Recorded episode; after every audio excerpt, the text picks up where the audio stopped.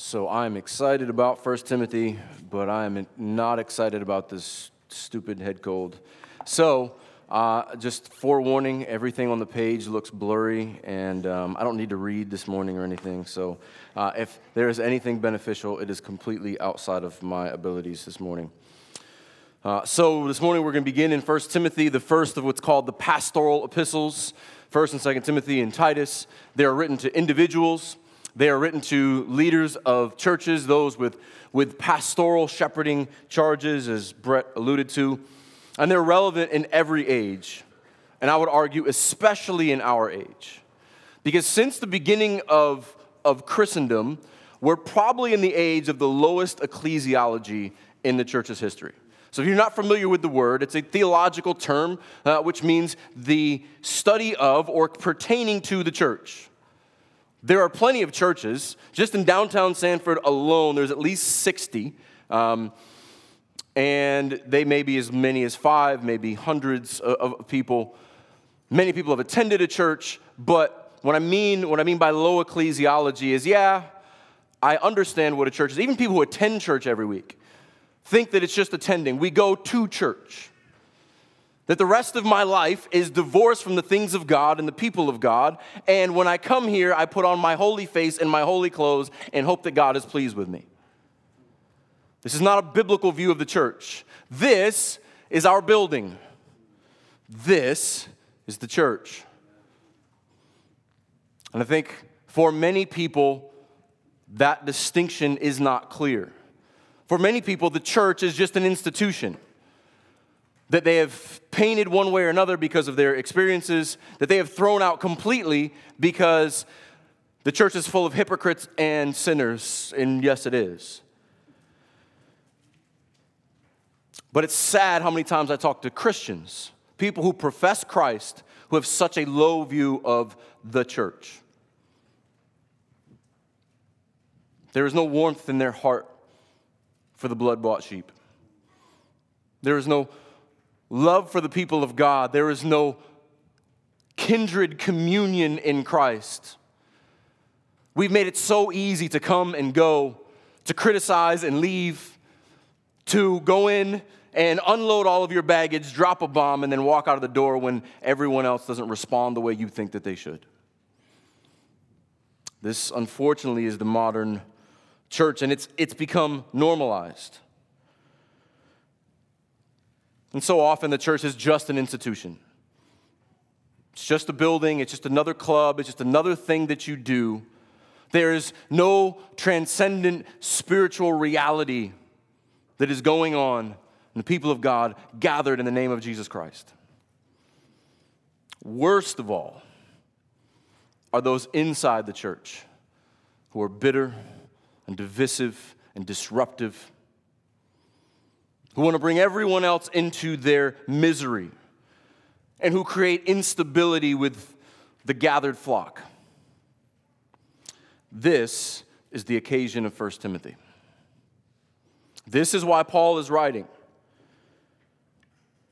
He is writing to young Timothy in order to can, uh, encourage him to continue in steadfast guidance and teaching and protection amongst unruly sheep and the ravenous wolves within the body. And so Paul is not concerned about himself or his own name. Paul ministered in Ephesus for two years, three years. And now he's writing from a distance, but he cares about the flock. He cares about the bride of Christ and, and, and, her unity and her purity. Wise and selfless pastors are not concerned about themselves and they're thinking beyond their tenure.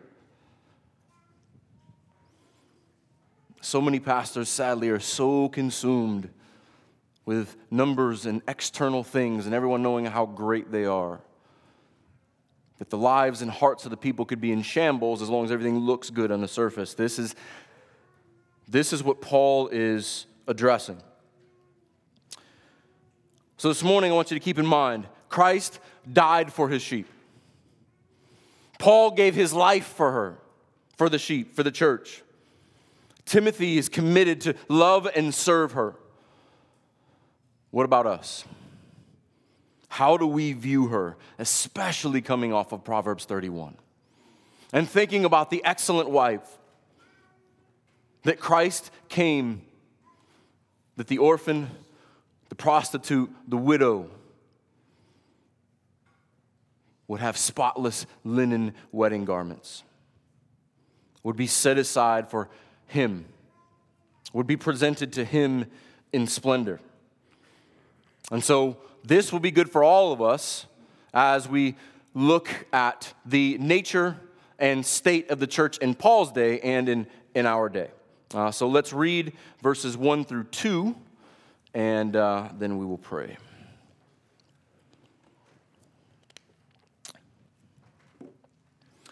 Paul, an apostle of Christ Jesus, by the command of God our Savior and of Jesus Christ our hope, to Timothy, my true child in the faith, grace, mercy, and peace from God the Father and Christ Jesus our Lord. Let's pray. Our great and gracious Heavenly Father, you are our Savior. You are our Father. Without you, we are lost. There is no hope. This is not an empty, universal fatherhood in a generic sense. This is a specific, particular fatherhood. You know those who are yours. You have prepared a people that you present to your Son. You know us by name, you know the hairs on our heads. You know the sins we have committed, the sins we are still storing up in our hearts, and the sins we will commit, yet you have forgiven all of them because you placed them on your Son.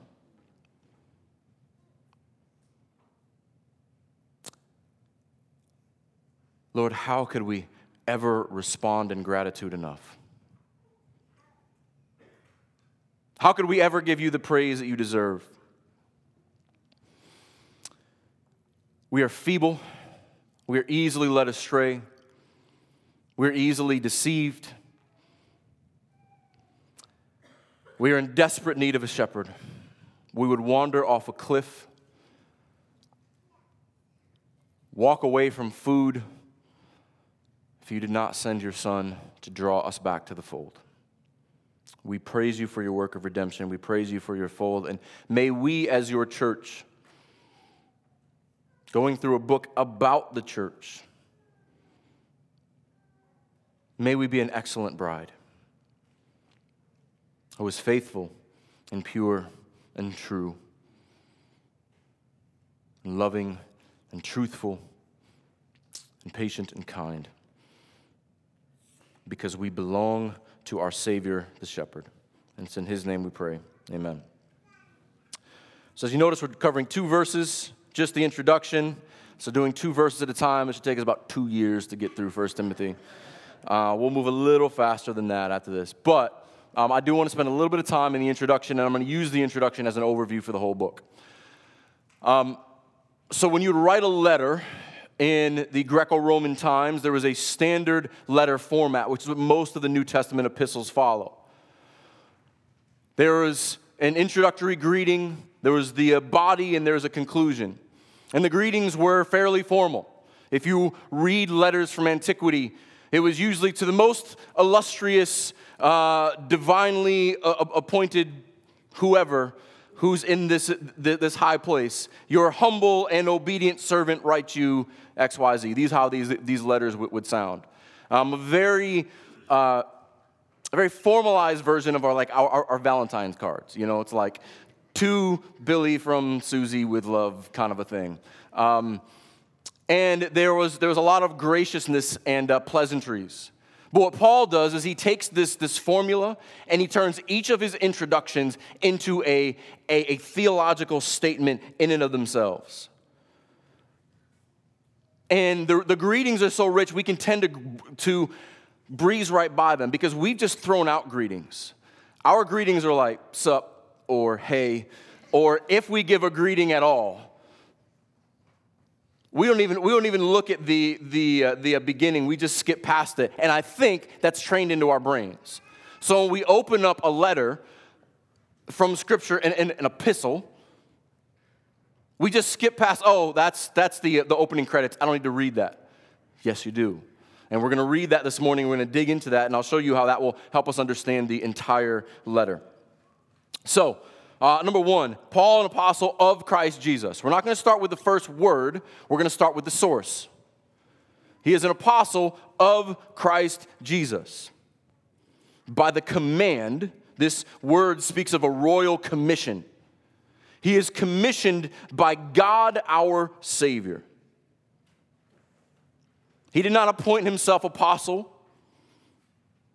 The risen Jesus Christ appeared to him, taught him in the wilderness for three years, and gave him a ministry to the Gentiles. He commanded him, he commissioned him, he sent him. Paul was never called to pastor a church, but he was called to encourage, support, and train pastors in local churches. And so I want you to see something that he does here. He begins with the source. He starts with his name, but it doesn't begin with him. It begins with the, the, the uh, command of God our Savior and Christ Jesus our hope. If you read these two verses, you notice that there's a parallel here. He opens and closes with a similar phrase grace and mercy and peace from God the Father and Christ Jesus our Lord. God the Savior, God the Father. Christ Jesus our hope, Christ Jesus our Lord. He is drawing a connection between these two ideas that God is our Savior, God is our Father, Christ is our hope, Christ is our Lord. These are not two separate ideas, these are unified ideas. In Paul's mind, there is no separation between the work of God Almighty and the work of the Lord Jesus Christ. They are one in purpose, they are one in recognition, they are one in position. Paul is training them from the very beginning to be steeped in Trinitarian theology. He is training them from the very beginning that Jesus is not something apart from God. Jesus did not come on his own. Jesus' ministry did not begin in, in Galilee and end on the cross. It began in eternity and continues into eternity. He is synonymous with the true and living God. They are to see him, see them as one. And all things to Paul are from the triune God. All things to Timothy and to the church are from God our Father and Christ Jesus our Lord, because he is the only Lord and the only hope of the church. So some of you may be struck by the phrase, by the command of God our Savior. It's one of the few times that phrase appears, because normally we hear Christ Jesus our Savior. Who saved us, God or Jesus? Yes. Yeah. And we normally associate salvation with the Son, and it is true. Salvation was accomplished by the Son, but it is only because it was the will, plan, and covenant of redemption from the Father that sent the Son incarnate to take on flesh and walk among us, to minister in the Spirit, so that he would call a people to himself. And this is important considering how he saves his people and the promises he gave to his people hundreds of years before because there are many messianic allusions to what type of Savior would come. And one of them relates directly to the pastoral charge of our letter. So, the word pastor, sheep, shepherd, flock, tend, nothing related to, past, to that group of words appears in 1 Timothy. But the idea is all throughout it. And, and 1 Timothy and the idea of a pastoral charge, a shepherding charge, is consistent throughout all of Scripture. And it's a biblical picture we're familiar with. The people of God have been associated with sheep since Abel. They have always been the herdsmen when they went into Egypt, when they're in the wilderness. David as a shepherd. And this picture Jesus picks up on. And we're going to pick on a lot of that. So it's the same word grouping shepherd, pastor, um, where we get the word pasture from. This is where the sheep graze. So the old Latin term, pastor, is what a shepherd is. Comes from a root word that means the one who makes you makes feed. The pastor is the one who, who not helps you feed, makes you eat. This is a job of someone who directs and cares for the sheep so that they are sustained and they are fed, one who causes to eat. But here's the problem with sheep they're not really smart creatures. So I, I, I, preached on Psalm 23 when I was first here. She's not here anymore, so I can say this. Um, but it was a woman who grew up with sheep, and I was talking about how stupid sheep was, and she was so offended. She got so mad at me. She's like, they're not, you know, my sheep are so sweet, my sheep aren't dumb. I was like, yeah, sure. Um, but they are. They will eat themselves right away from, from, from food. They will, they will get out of a ditch and fall into the ditch. If you've ever seen that meme, and it's hilarious. The sheep that jumps out, walks on its own for two seconds and jumps back in, that's us. They will, they will feed themselves right off a cliff. They will, they, will, they will go right up to a wolf if they're not warned. Like they're, they're not smart creatures. So they need shepherds. They always have. And this has been God's design from the beginning. He has put leaders over his, his people. But there's a problem. Throughout most of Israel's history, they had terrible shepherds. Now, we read Ezekiel 34 earlier, but I want to go back there. And if you remember what we read, and I know it was almost an hour ago, so you can't be, possibly be expected to remember that. But we read from Ezekiel 34. Ezekiel 34 is right after the, the watchman in Ezekiel 33, right before the, the new covenant language of Ezekiel 36 and Ezekiel 37. God is doing something in his people. He is promising to do things in his people, but there's a problem. He's set up shepherds, there are leaders over the people, the priests, the elders. They're feeding themselves he says in verses 1 and 2, and really expands on that all the way down to verse 10. So here's the problem. What's the problem with, with sheep? They need a shepherd. What's the problem with shepherds? They're also sheep. And they are wicked, and they are evil, and they're selfish, and they're fallen, and they only, eventually, you give someone power in their own strength, it will corrupt them and they will feed themselves and they will starve the sheep. And they took for granted that God brought them out of the, out of the slavery of Egypt and gave them peace and prosperity, and they got fat and happy while God's sheep starved. So, what does a good and loving and gracious God do? Verse 11 Behold, I, I myself will search out for my sheep, and I will seek them out. As a shepherd seeks out his flock, and when he is among his sheep that have been scattered, so I will seek out my sheep.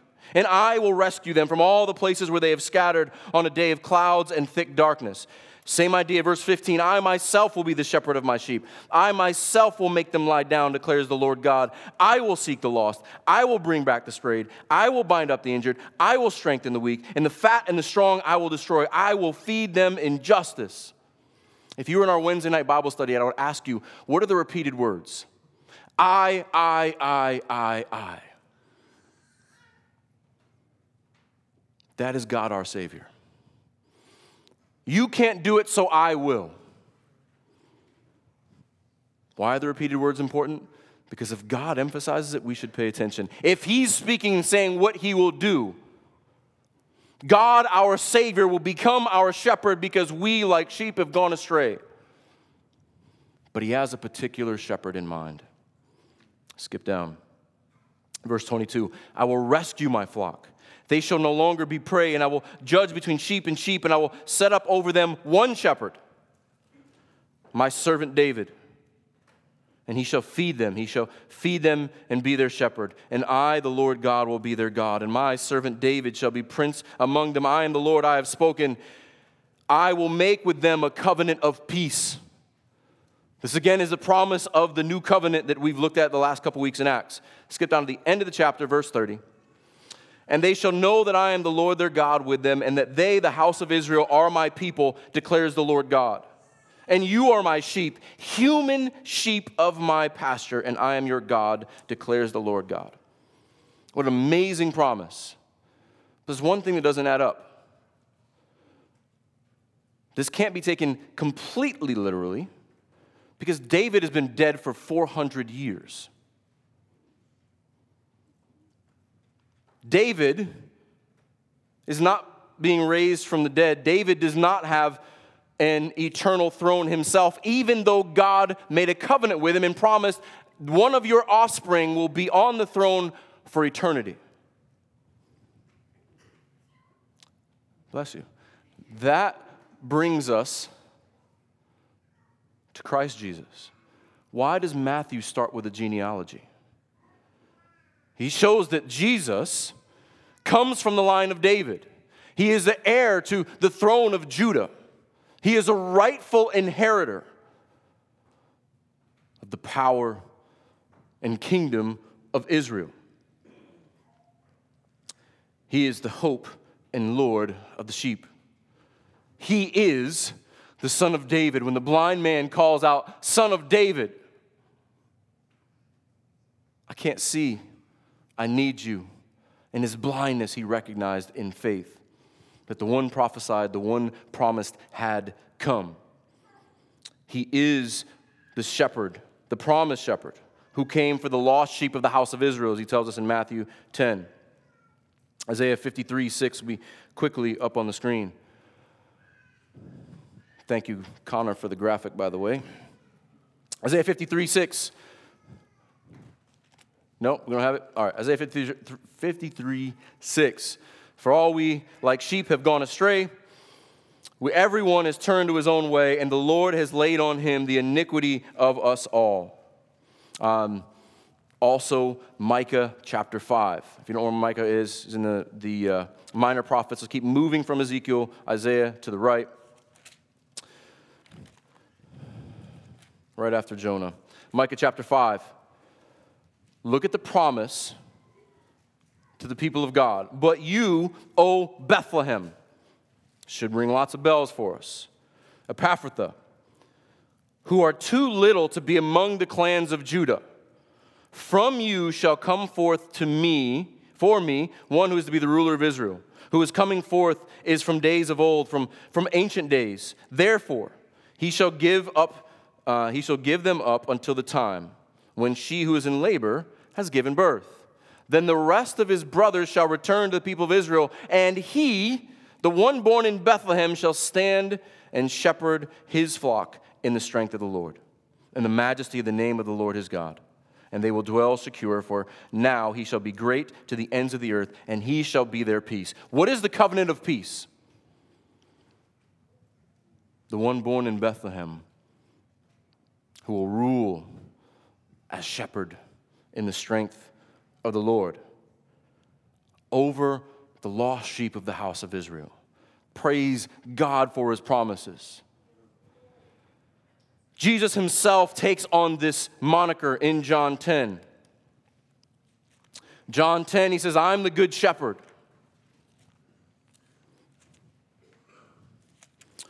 Verse 14, I am the good shepherd. I know my own, and my own know me just as the Father knows me and I know the Father, and I lay my life down for the sheep.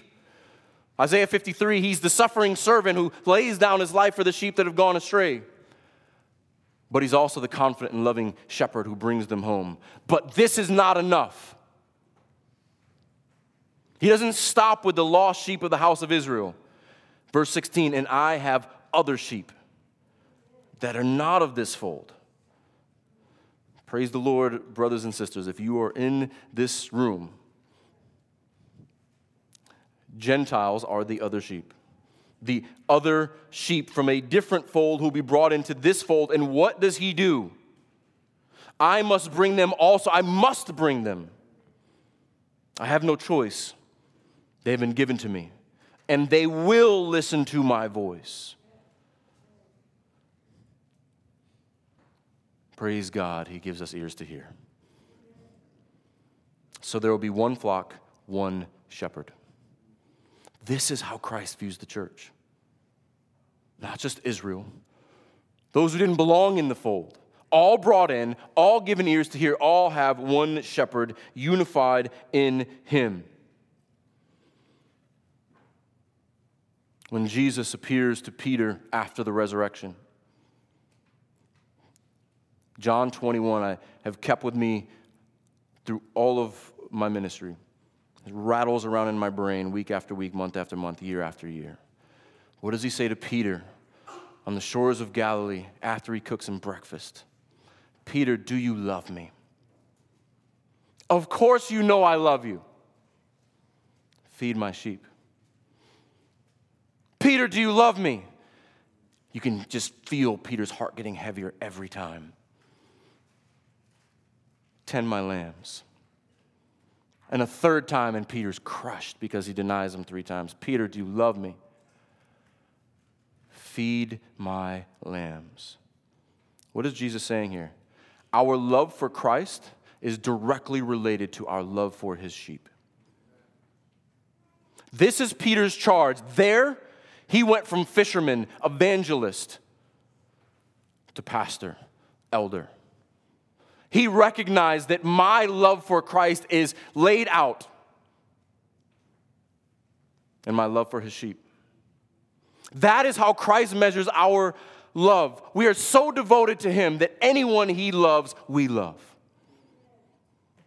That's the picture of the church. That's who the church should be. So far, so often the church falls far short. But Peter, are these First Peter passages up there? 1 Peter 2 and 1 Peter uh, 5. If not, you can, you can flip there. So much so that when Peter writes his, his letter to the dispersed Christians, he quotes Isaiah 53. Not there? Are any of my references there? There's only three references? We got a lot more than that. All right. Uh, so 1 Peter 2.25. For you are straying like sheep but have now returned to the shepherd and overseer of your souls. There is one shepherd. This is pastor and elder. These two terms we see synonymously. He's the one who oversees them. Now, when he writes to the elders in chapter 5, flip over to chapter 5. Notice what he says. So, I, this is Peter. So I exhort, he could say Peter the apostle, he says Peter the elder among you, or to, to the elders as a fellow elder, and a witness of the sufferings of Christ, as well as a partaker in the glory that is going to be revealed. Shepherd the flock of God that is among you, exercising oversight, not under compulsion, but willingly, as God would have you, not for shameful gain, but eagerly, not domineering over those in your charge, but being examples to the flock. And when the chief shepherd appears, you will receive the crown of glory. Pastors are not called to shepherd their sheep, they're called to shepherd Christ's sheep. Notice what he says to the elder you are shepherds. That's why we don't have a separate office for elder here. There is no such thing as someone who is a businessman who does not have a heart for the sheep. And sadly, that is how many churches are run. But how do you read Peter, the one who stood face to face with the risen Christ, who asked him, Do you love me? Feed my sheep. When Peter gets a chance to speak to the elders of the church, what does he tell them? Shepherd the flock, elders,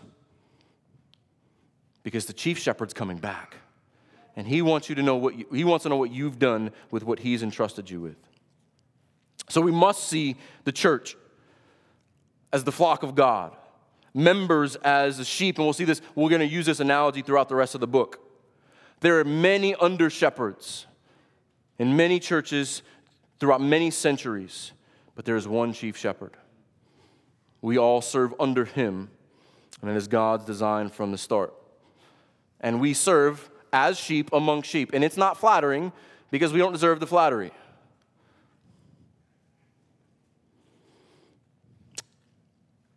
That's point one. That's why we're only doing two verses. Point two. Now we get to Paul. Paul, an apostle of Christ Jesus. Did Paul need to remind Timothy? Do you think Timothy forgot that Paul was an apostle? No. He's his son in the faith. He discipled him. They spent years together. Why does he say Paul, an apostle? Why does he use a formal introduction to a young man who he invested in? Because if Paul has to give his credentials at the beginning of the letter, there's trouble in paradise. That's not for Timothy's sake. He is writing to Timothy, but he is writing for the sake of the church. Those who are divisive and disruptive within the church, they need to be reminded that Paul is commanded by God to instruct them in the gospel and also commanded by God to put order in the church. He ministered in Ephesus. Now he follows up as things begin to go awry a few years later. And this is a certainty within ministry. We're sinners, we are sheep, and we can keep peace and we can be fat and happy for only so long, and it usually doesn't last long. We like drama. We create drama. We create division. We look for reasons to point fingers at people who differ from us. We go after everything, our hearts are idol factories. We go after everything that would draw us away. And so now, Paul, as a concerned apostle writing to the young pastor, basically saying, Read this letter aloud from an apostle. And this is the purpose of the book, which we get in chapter 3. Chapter 3, 14 through 16.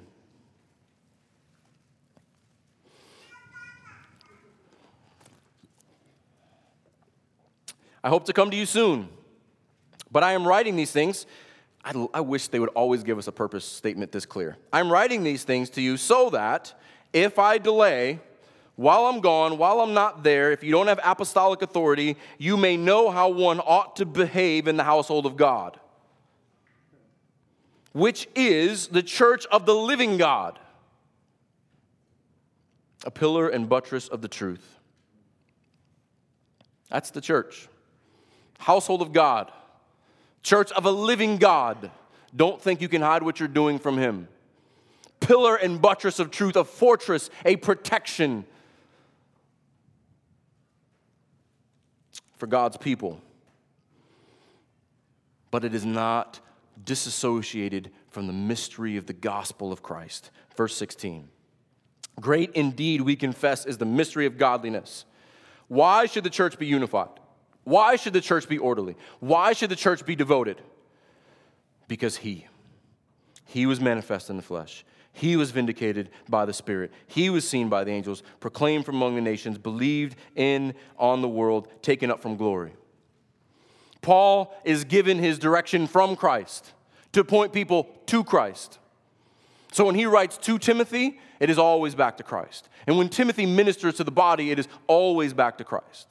This is every letter we read from divine inspiration to the human intention of the author to the situation of the recipient for the application of the church. So, here are the main issues we're going to deal with in the book of 1 Timothy. Are these on the screen? Thank you. Okay, there's something. All right, the main issues of 1 Timothy. Chapter 1, we're going to uh, broadly going to deal with doctrine. So, here we're going to deal with the disruption of false teachers and the grace of God towards sinners. That's chapter 1, very broad strokes. Uh, the, the, the, honeymoon period is over in the book of 1 Timothy. Um, Paul is dealing with something in every chapter. Chapter 2, we're going to do a public worship, which is orderly prayer and the role of women. More disruption. There are disruptive women in the church. Chapter 3, faithful officers, elders and deacons. Here is the order mechanism the governing, controlling, shepherding, protecting, serving mechanism of the church to keep order. Chapter 4 committed leadership. Timothy and his fellow elders are to be guards and examples for the flock. Why? Because there's disruption. And he's called to bring order. Chapter 5 is dealing with church finances. So you're dealing with benevolence and paying elders. Why? Because there's a disruption among the widows and there's complaints that pastors are being paid. Okay, so you got to deal with, we're dealing with doctrine, worship, officers, leadership, finances, and then practical. Chapter six is, is faithful living. So we're going to deal with contentment and humility and personal finances. Why? Because there's disorder and disruption, and what is out of order needs to be brought back into order. And so, what God is doing through Paul to Timothy in his house, we do in our own homes. right? We want an orderly home. No one sets out to have a chaotic home. Many of us just end up there. But how do you know how your house is out of order? One, you have to know where things belong. You have to know where something goes so you know if it's out of place. You have to know what belongs in your home and, like, this doesn't belong here, or this belongs over there. And so, part of keeping an orderly home is taking what is, out, what is out of order and putting it into order. You must know what contributes to orderly functioning. You, know, you must know between the difference between something that belongs and doesn't belong, something that needs to be put back and something that needs to be put to the curb. Now, we all know if like a sock or a shirt is out of place, you put it in its place and now you've restored order. But if the milk has gone bad or the fruit is rotten, you throw it out. But if you don't know the difference, what does your house look like? So it is with the church. You have to know what needs to be put back in order and what good order looks like and what needs to be put to the curb. There are things like false teachers, false doctrine. They are like rotten fish spoiled milk that need to be put out to the curb. There are things like disruptive people that need to be put back in order, and if not, they need to be put out to the curb. Because a little leaven leavens the whole lump. And if there is disruption and division, and there's something rotting, and you leave it in the house, the whole house will soon stink. God's household must be taught, protected, and ordered just like our own. What if we put the same energy and commitment to the household of God that we put to ours when special company comes over? That is one of the reasons why many of you are here, is because you are special company. You've come in here and people have welcomed you in and, and cared for you and, and brought you in. And we pay as much attention to the order and purity of the church as we do to the hospitality and doctrine of the church. So now we get to Timothy. So, Christ's authority through Paul to Timothy. Timothy, my namesake, great compound phrase, Timotheos, honoring God. It's a great name. I commend it to all of you young parents. Great name. Timothy is Paul's fellow worker in Romans 16. He's his beloved, faithful child in 1 Corinthians 4. He was with Paul when Paul wrote 2 Corinthians, Philippians, Colossians, 1st and 2nd Thessalonians, and Philemon. He's attributed in all of those, is probably present in others. Timothy is a faithful son. Yet Timothy is a frail young man. One, he's young. Now, there's a lot of question about young here. So, if you're to read 1 Timothy chapter 4, verse 12, where Paul says, Let no one despise you for your youth, but set the believers an example in speech and conduct and love and faith and purity. A lot of you young guys here want to be in ministry and think, oh, well, don't let him despise you for youth. Was he 20, 21? You know, we think young is like you guys in your 20s think it's you're grown. No, you're not.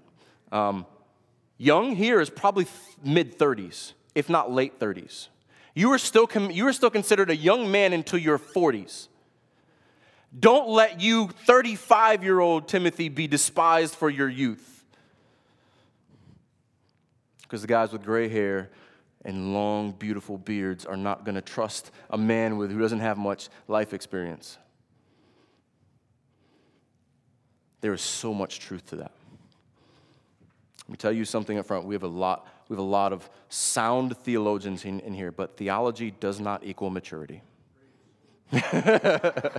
Says the other pastor. I'll be honest with you, I've told a few guys this. It really is not until recently, in my 40s, that I've, I'm beginning to understand what it means to be a mature man in Christ. Within the last year or two, there are connections that are being made that have taken, how, long? Uh, 15 years since I've been converted.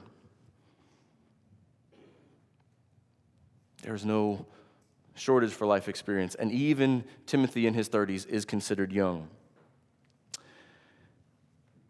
But he's also timid and frail. Look at 1 Corinthians 16 10 through 11. All right. 1 Corinthians 16, 10 through 11. Yeah, I love the pages flipping. I've only got a couple more, I think. Three more.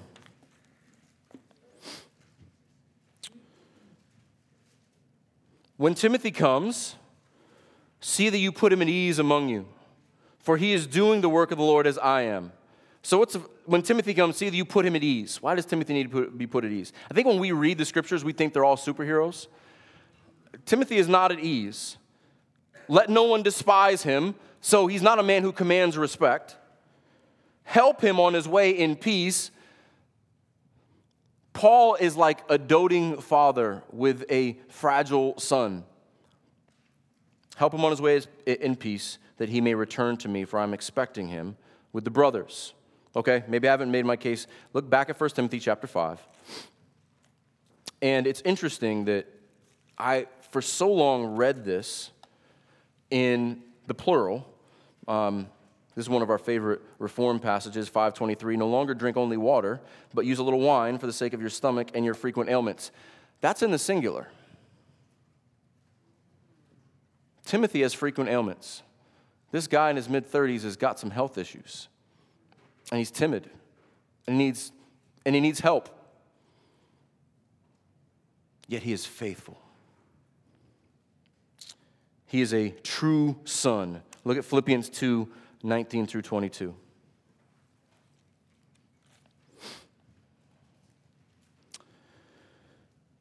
Just a couple books back to the left. Philippians 2, verse 19. I hope in the Lord Jesus to send Timothy to you soon, so that I too may be cheered by news of you, for I have no one like him who will be genuinely concerned for your welfare. For they all seek their own interest, not those of Jesus Christ. But you know Timothy, his proven worth, how as a son with a father he has served me in the gospel.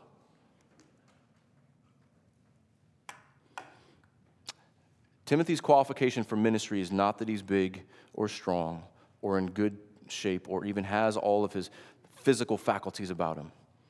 He is strong in the gospel. He is a faithful son. His faithfulness was put to the test when he was circumcised as an adult. That's hitting close to home. I love you, Lord, but man, it, he is stronger than most men in this room, and I'll be first in line out the other door. But it's not his strength or his age, it's his faith in the Lord. And as a true son, this is what adoption does to us. So that phrase carries weight because Timothy's a half breed. Timothy's got a Jewish mother and a Greek father. He would not allow he would not be allowed to be brought into the assembly. That's why he needed to be circumcised. So when Paul says, Paul the Jew of Jews says he's my true son, that's how he views adoption. That in Christ Jesus, I have discipled him, I have cared for him, I have raised him up, and he is as true to me as a son if I had one from my own loins. And Paul never had children. That is how we view the church and the body of Christ. We are brothers. When you raise someone up in the faith, they become a son, a daughter in the faith. And Paul looks on him in pride. There's this union and adoption. I love the language of be thou my vision. Thou my great father, and I thy true son. Thou in me dwelling, and I in thee one. If you are in Christ, you are a son of God. With all the full inheritance and riches of Christ. And this is how Paul commends him. He's my true son in the faith and it is his faith that leads to his faithfulness. It is because of his faith, there's no one like him, that Paul commends him as he does. And so, if Paul is going to instruct and encourage his prized pupil, we should pay attention. And so, Timothy was called to labor among and over the sheep at Ephesus. And so, as I read a letter like this and read the pastoral passages in the New Testament, this is a passion for me. And I know I can speak for Jesse on this. We talk about this all the time. This is humbling and overwhelming. How could you call me to this? How could you entrust your sheep to me? Don't you know what I've done? Don't you know what I'm capable of? And I am so thankful to know many men who are committed to pastoral ministry like this. I'm blessed to meet with guys regularly who feel this weight and who understand what it means that Christ says, Here's my lamb. Love it because you love me.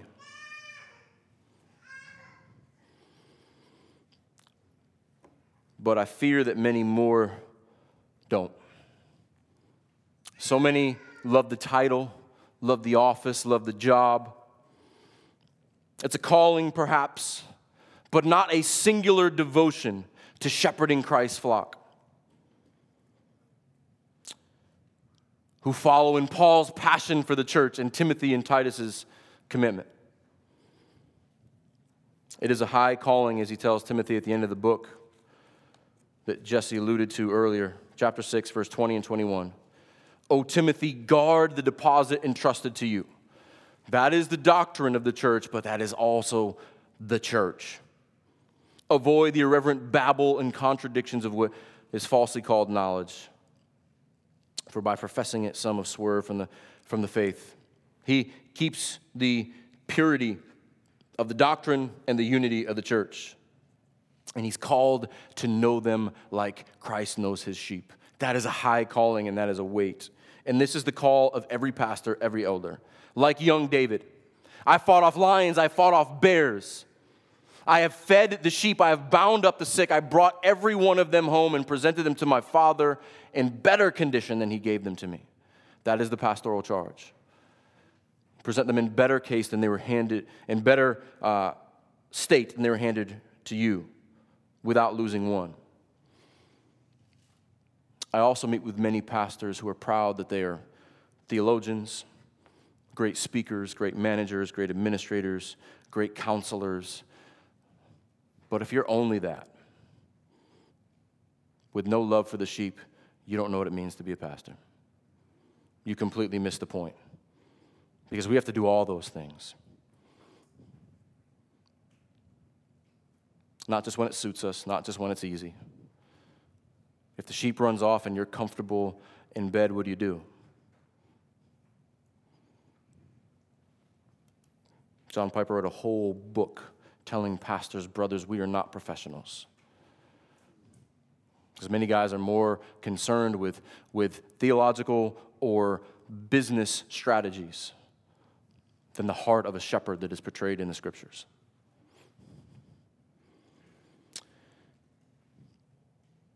That is why Paul and Peter both called elders pastors. This is why we have no board elders here.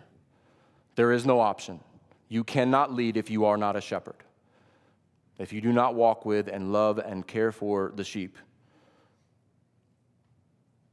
you cannot be a pastor here. You cannot be an elder here. I love my brothers in different traditions, but there is no biblical warrant for a guy who sits on a board and makes business decisions and never gets involved with the sheep. And if you're from that tradition, I'm sorry, but it's not in the scriptures. So I intentionally saved a section from Proverbs as a segue. Proverbs 27. Spent so much time in Proverbs. What's one more reference? But I did save this for 1 Timothy. Notice the care and intention that is given to the shepherd in Proverbs. Proverbs 27, beginning in verse 23.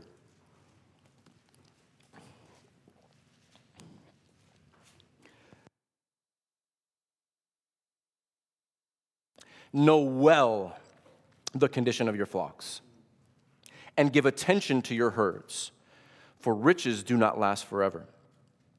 And does a crown endure to all generations? You think he's talking about just sheep here?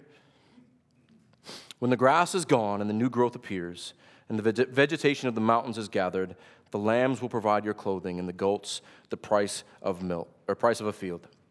There will be enough goat's milk for your food, for the food of your household and the maintenance of your for your girls. There is a mutual relationship between shepherd and sheep.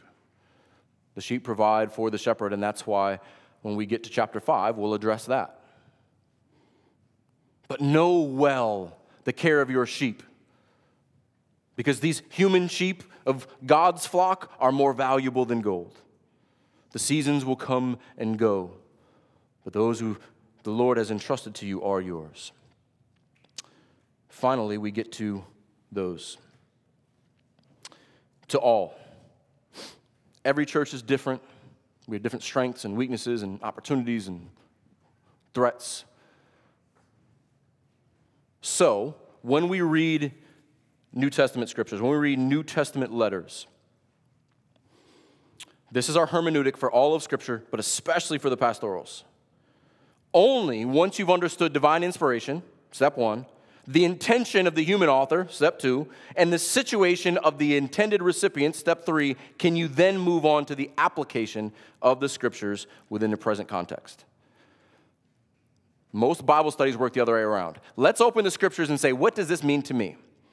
It wasn't written to you. Amen. It is not your self help book. There is lots of help in it. But the Holy Spirit command of God inspired pens of human authors to intended recipients, only once we understand that can we then apply it to ourselves. So many people get themselves into trouble like, look, I'm Moses, I'm Joshua, I'm gonna part the Red Sea. No, you're not. You're not the hero, you're the prostitute.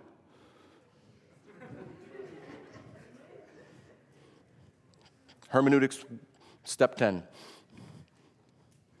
So now that we've got all that, what does that mean for us? What does that mean to the church in Ephesus and the church today? A simple Trinitarian blessing. So let's look at that. To Timothy, my true child in the faith, grace and mercy and peace from God the Father and Christ Jesus our Lord. It is a Trinitarian blessing to all. If you are in Christ, if you're a member of the church anywhere, these three words are life giving to you and it shows us the work of our God, something that every saint enjoys. One unified source, one unified flock. This is to the sheep, not the goats. The sheep are the people of God, not the wolves in sheep clothing, not the goats parading around as if they were sheep.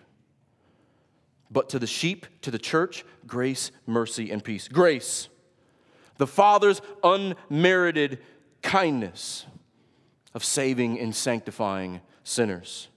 Mercy, the Son's sacrificial offering for forgiveness of sins in their place.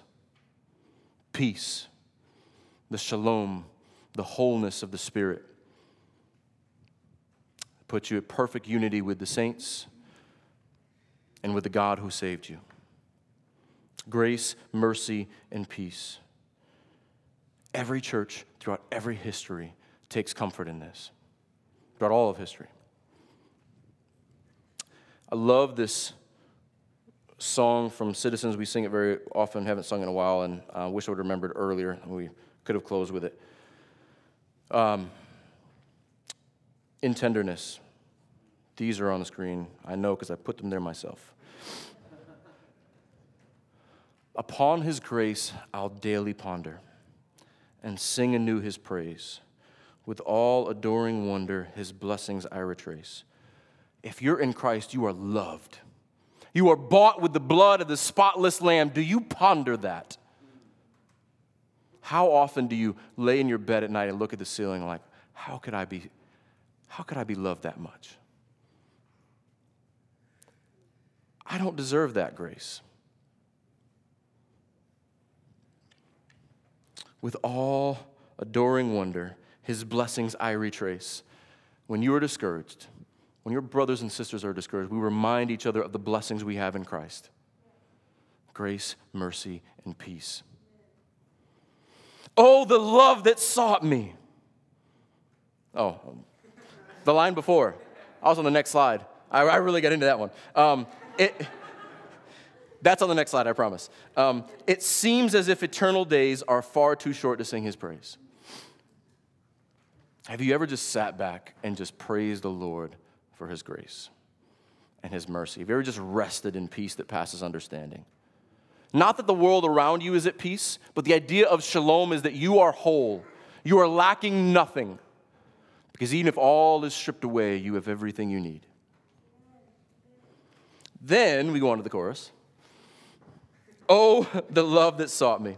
Just lost it. Um, oh, the blood that bought me. Oh, the grace that brought me back to the fold of God. Grace that brought me to the fold of God.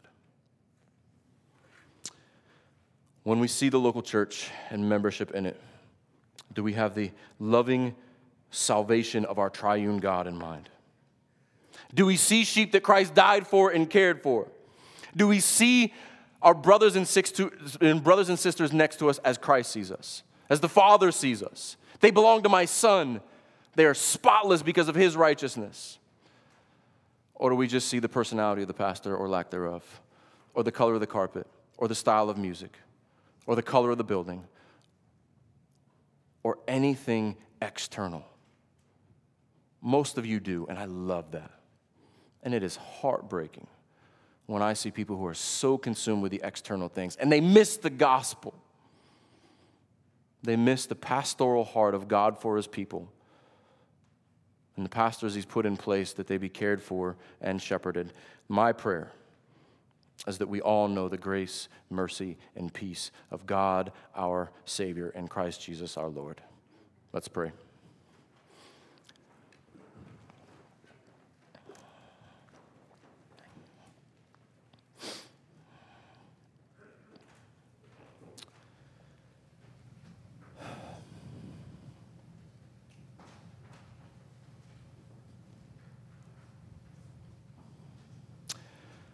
Heavenly Father, upon your grace I will daily ponder.